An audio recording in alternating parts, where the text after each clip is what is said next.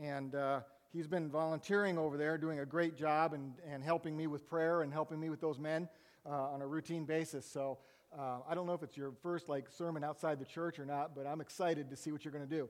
I don't know yet, so it might be really exciting. Who knows? so I'm going to do something completely different today. You're all used to kind of how I do this. I decided to just go crazy and go do just go a completely different way.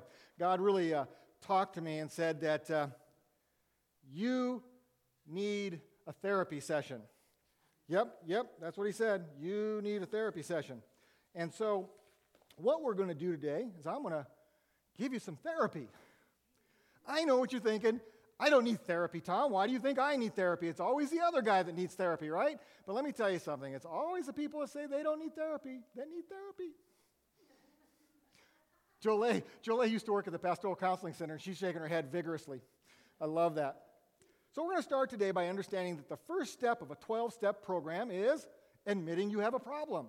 So, everyone together, I have a problem. Uh, you do have a problem. It's great. Thank you. Courageous.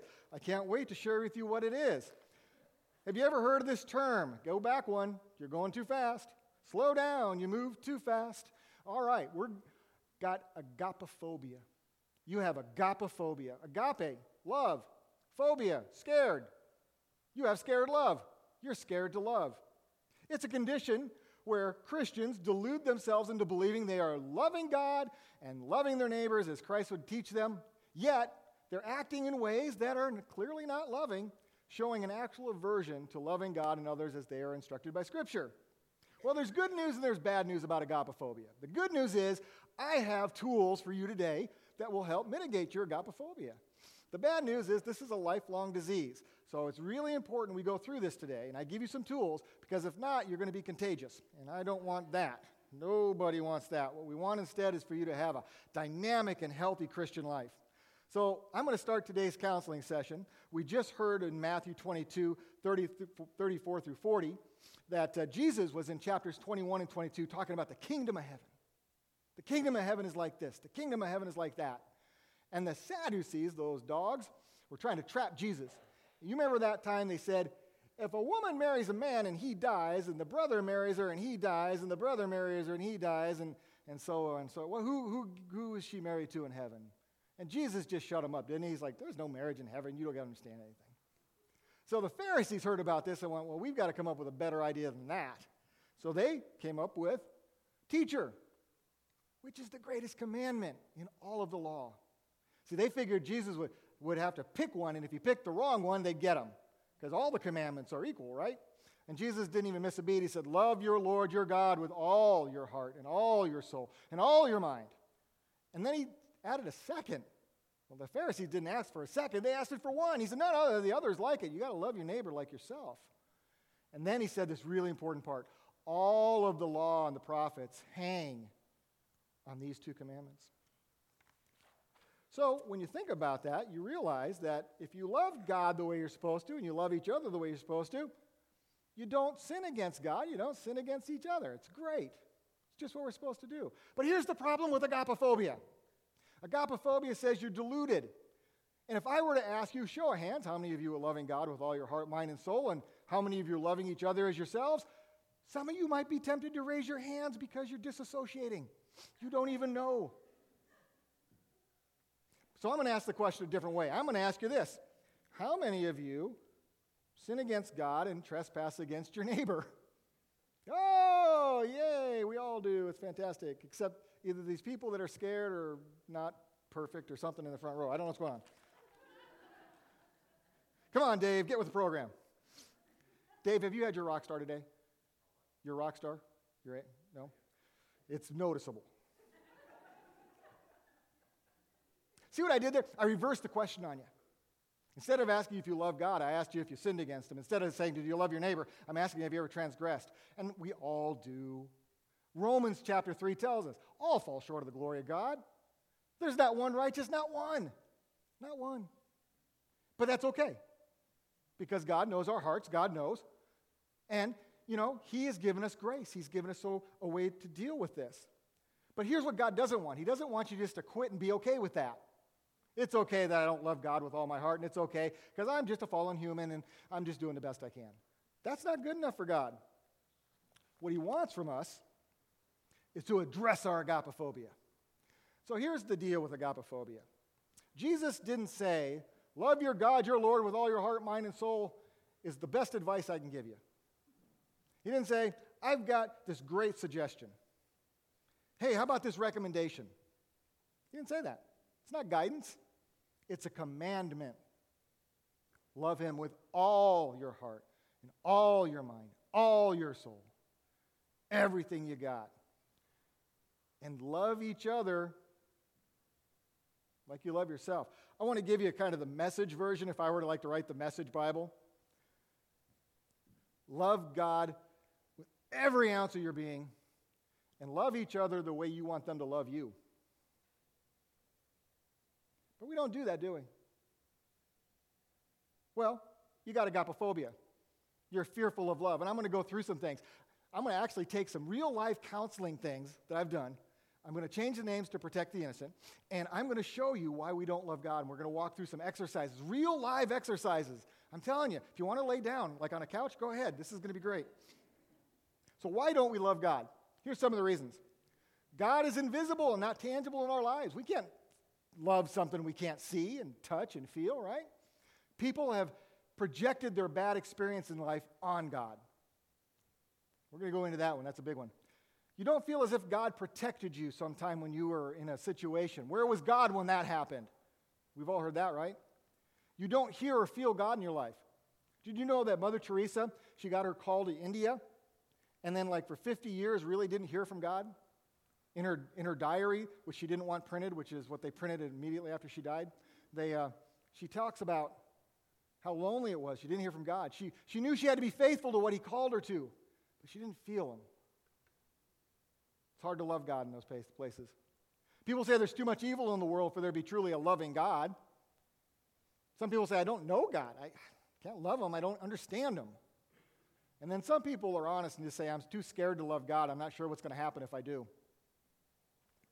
All good, good reasons. Do any of these reasons resonate with you?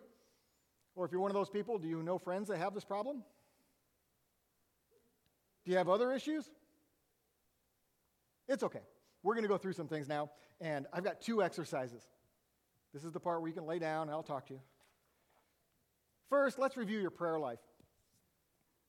I got some space in your uh, bulletin. You can do this, but this is what this exercise looks like. I want you to think about three to five, seven, 15 prayers, whatever.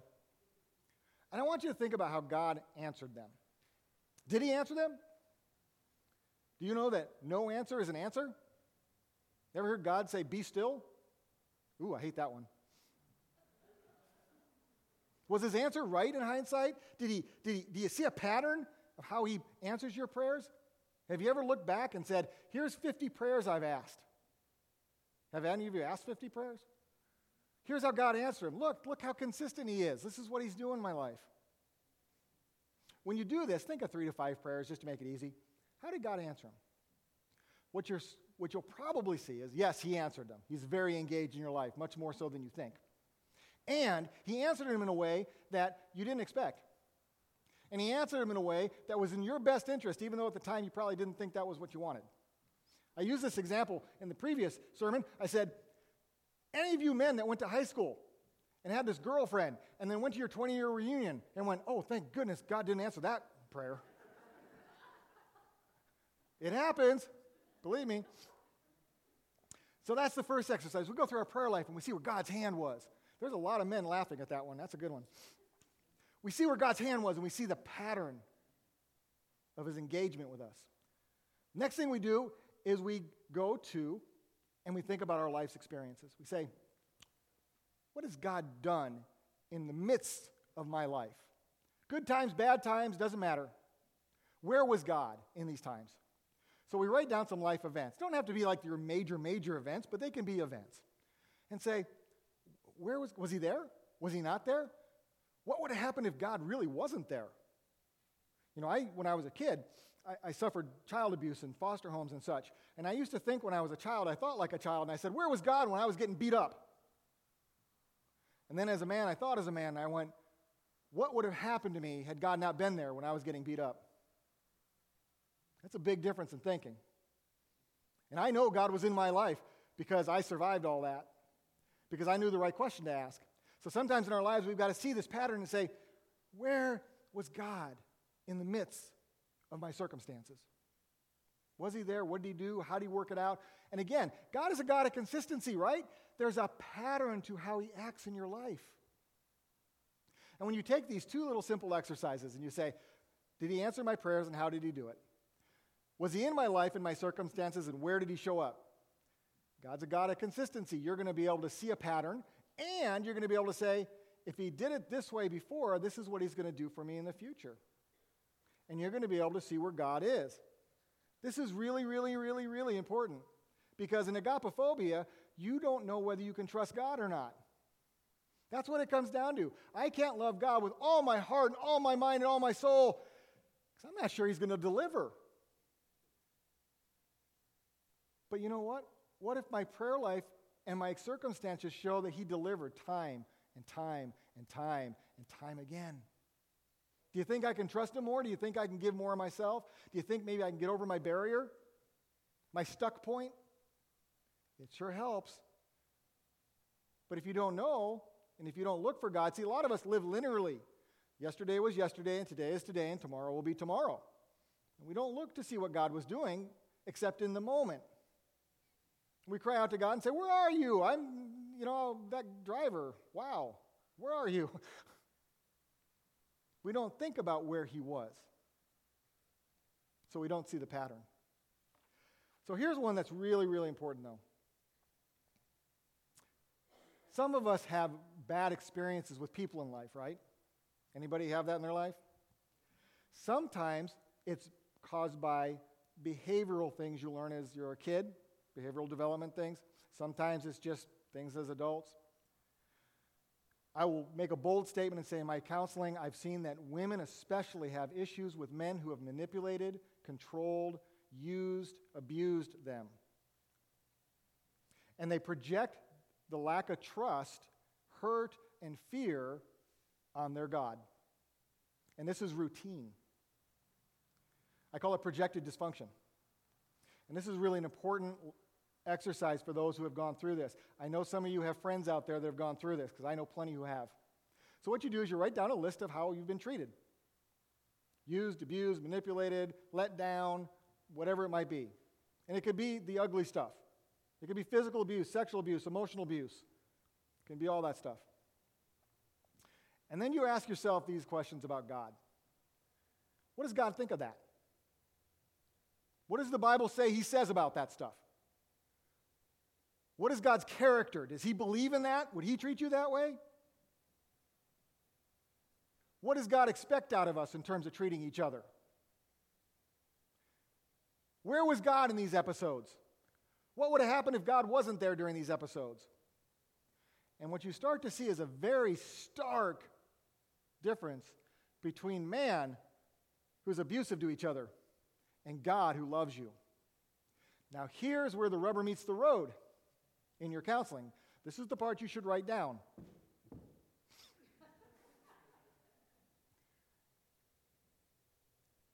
Sometimes, when we're dealing with God, when we're projecting this on Him, because the pronoun we use is him and he, it's hims and he's who have done all the damage to us. Our fathers. I watched Brett Favre last night give a Hall of Fame speech, and he spent nine minutes of his speech talking about his father. And it was painful to watch because his father was very, very, very tough love, and he's damaged Brett Favre like crazy because of it. But this starkness you get is this man manipulates, God doesn't manipulate. The instructions God gives you is for your benefit, not your detriment. Man manipulates. God is black and white. Do it or don't. Paul says, all things are permissible, not all things are good. You can do anything you got, want, you got free will. You'll suffer the consequences, but it's not manipulation by God. Some people think God is manipulating them, using them, trying to, trying to control them through all these rules. That's not what God's doing. What God is saying is, I love you. I want the best for you. Why are you picking mediocre? You can have the best. Do it my way. And when you start to see that stark difference, you start to see the difference between a God who loves you and man who manipulates you. And that's a really, really important one. So if you know folks that are struggling with projecting their anger or distrust on God, got to walk them through this exercise. See, here's what I know about God God wants us to meditate on His Word day and night, He wants us to pray unceasingly, right? He tells us that He's always with us, He loves us unconditionally. He, he, you know, he calls us children. He's got this, got this huge strength of relationship, father child relationship. And what he wants for us, both in our thoughts and our actions, is for us to have everything that's in our own best interest. Now, question Have any of you ever done anything that's not in your best interest? Yeah, right. But it's like all relationships. It takes two to tango, right? I was joking downstairs and said, Have all you married people ever wanted, you ever have a situation where one of you wants to fight and the other one doesn't? That's always entertaining to watch as one's following the other around the house. Takes two to tango. We have to meet God. We have to understand that we're the ones that are damaged in a, with agapophobia. We're the ones that are scared to love Him with everything because we're scared of trust and being hurt and being let down and all the things that man does to each other. We're afraid that God's going to do that to us. And I'm here to tell you if you take a look at your lives, you're going to find that He's never let you down. He's never, ever left you. He's been with you the whole time. I was talking to Debbie Grens one time, and I was sharing with her a wrestling match God and I were having. And uh, I said, You know, I'm having a hard time submitting to God in this area. And Debbie says, Tom, it's not, it's not about submitting. You have to surrender to Him. It's like, oh, geez, don't hit me so hard. But she was right. To love God the way Jesus tells us to, we have to surrender. Submitting is yielding to somebody, accepting them over you. Surrender is not resisting. There's a difference. So, all of us out there that say, I need to surrender to Jesus, you're right. You need to wave that white flag. You need to give up your position. You need to stop resisting. And I hate this part because I'm a good submit guy. I don't want to stop fighting God sometimes. I'll admit it, sometimes I fight God like crazy. I got a huge case of agapophobia. And God's saying, Tom, would you just surrender so I can give you the best I have for you? And I'm like, no, I'm stupid. I want to do it my way. I want you to try some of these exercises because I think they're important. But let's move on to loving each other. I actually think this is harder than loving God sometimes. Here are the reasons people have given me why they don't love each other. People are stupid. Everyone laughs at that one. Can't trust people. People are evil. I don't love myself, so how can I love somebody else? Some people are un, just, just flat unlovable. If you have Facebook or you read any social media, you'll think candidates fall into that category. You have to have boundaries with people. I'm too hurt to forgive. I just can't forgive that person. I've had bad experiences with people, and I'm not going to let them do that again. Fool me once. I don't know how to love. I never grew up with that. And people drive me crazy. Okay, I added that last one. That's mine. People drive me crazy. I have a different exercise when dealing with people than we have with dealing with God. But I want to have you follow me to Luke 6, 32 through 36. It's a longer, chat, longer little verse, but I want to walk you through what Jesus expects. He says, If you do good to those who are good to you, what credit is that to you? Even sinners do that. And what if you lend to those to whom you expect repayment? What credit is that to you? Even sinners lend to people they're going to get repayment from. But what I want you to do is love your enemies. Do good to them. Lend to them without the expectation of repayment. Then your reward will be great. You will be the children of the Most High because he is kind to the ungrateful and the wicked. Be merciful, just as your Father's merciful. So Jesus says, hey, look, When you love your neighbor, don't just love the ones that love you back. Don't just, don't just like the ones that are, that are nice to you. You got to love the ones that sometimes are unlovable, the undesirable, the untouchable, bad drivers, all of them. Because if you're just loving the people that love you, there's no credit there. You get nothing. Everyone does that. So let's talk about what we do about loving hard to love people. I got my EGR button on, by the way, today. Extra grace required. That's me. I call this uh, replacing a reaction with an action. It's, it's cognitive behavioral therapy, it's just CBT. But uh, I want to walk you through this exercise.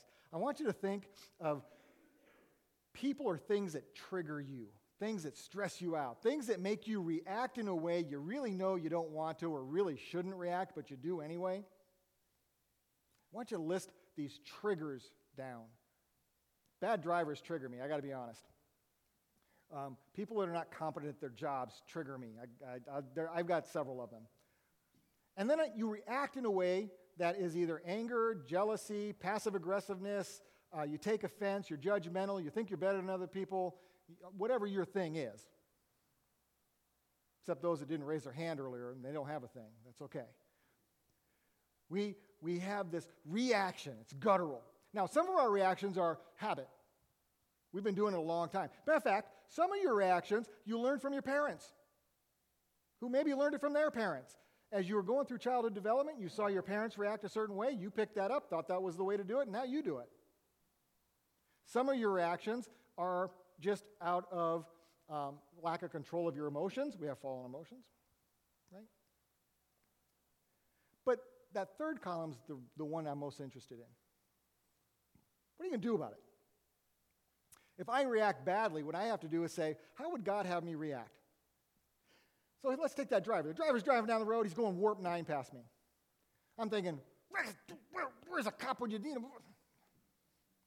And when God says, Hey, Tom, Tom, Tom, pray for that man. Pray for those drivers around him that they're safe. Pray that the Holy Spirit talks to him and slows him down. Pray for his family. Pray that he knows me hard to hate someone when you're praying for them. Right? These are important in your life because we all have triggers, and it's most important in our relationships. I'm going to talk about family first. I would tell you that your family probably triggers you more than anybody else you know. Your spouse, your kids, your in laws, your brother, sister, whatever it might be, right? They're the ones that just get you. They know all my buttons. Now, you can live with trigger and reaction and just have this life sucking experience going on. Or you can be life filled by saying, God wants me to treat this person with love even when they're not lovable. God wants me to pray for them. God wants me to treat them differently. And I'm going to change my habits of reacting badly in anger or, or mistrust or in bad words or harshness. I'm going to replace that with an action of love and peace and calmness even if I have to walk around the house outside six times before I get there. This is important, and Christ expects you to do it in your Christ walk. We're supposed to do for the least of these what we do for Him, right? Are we a mature enough group of Christians in this church to say there are people that we struggle with?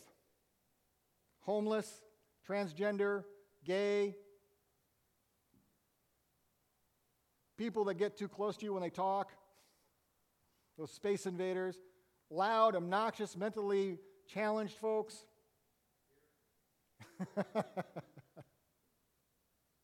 we struggle with people. And what's our reaction? We avoid them. We tell the pastor that person in row six smells a little bit. We had an episode. We had someone out front, homeless person that was smoking dope in the, in the front area there. That's no good. Got to stop them. This is church, for goodness sake. We all struggle. But we need to change our reactions with an action that loves people.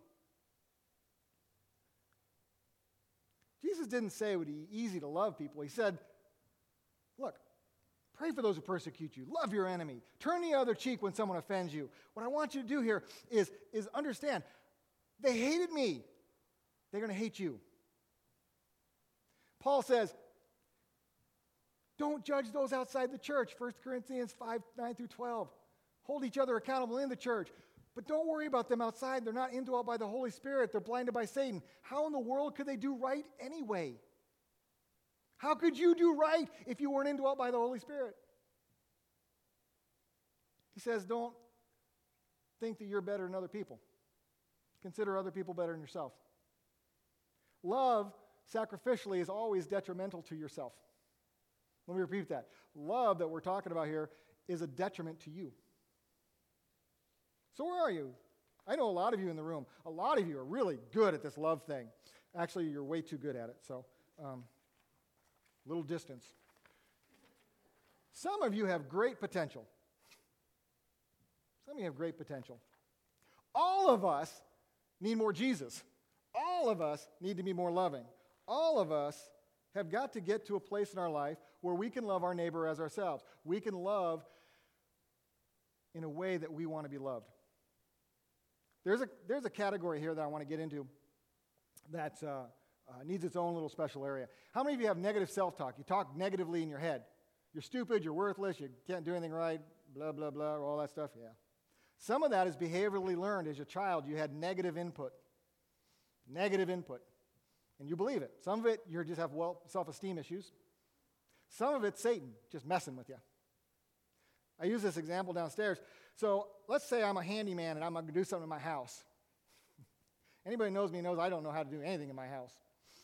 And by the time I get done, not only have I messed it up more, but it's cost me a lot more money. Like the time I had crabgrass and I was going to kill the crabgrass with this stuff that killed crabgrass and I sprayed it all over my lawn, $10 bottle of stuff. And, and Lisa says, What did you do? What, what do you mean, what do I do? I use this bottle. She says, Tom, that's Roundup.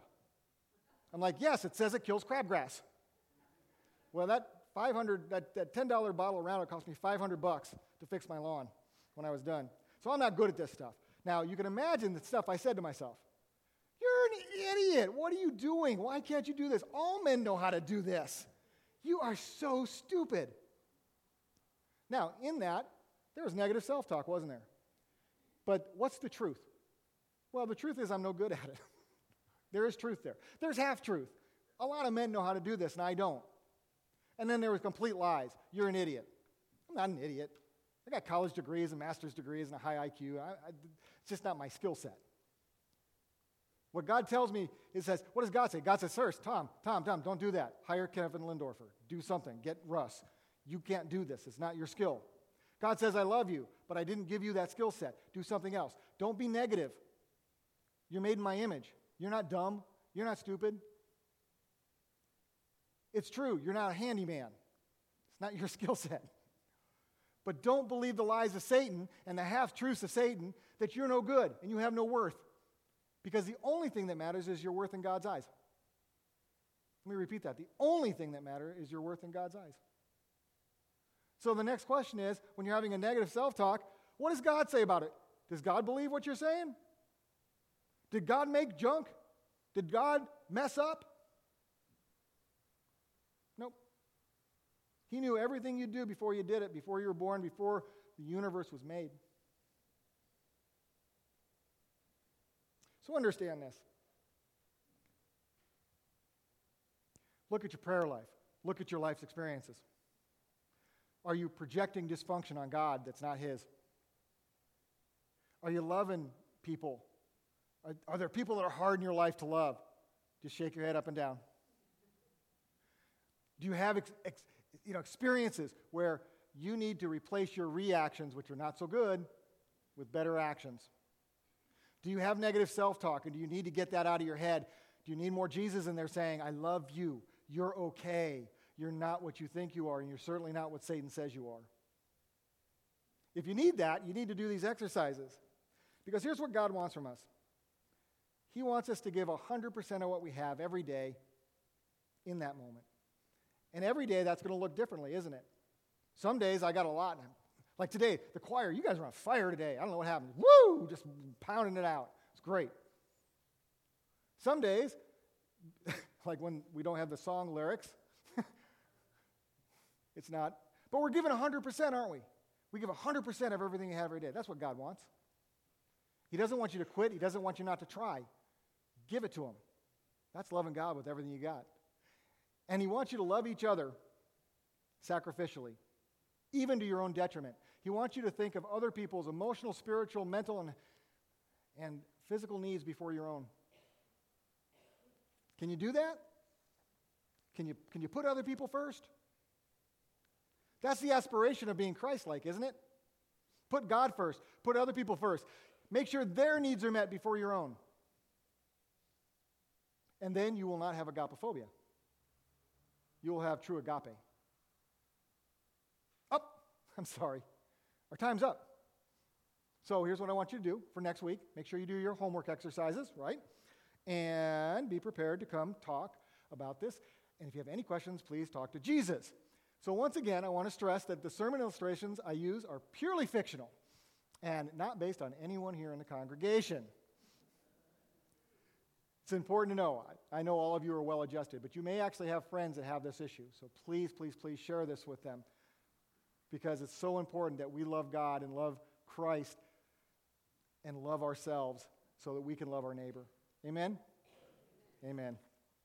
All right, we're going to move into a time of communion. Can I ask those helping with communion to come forward, please?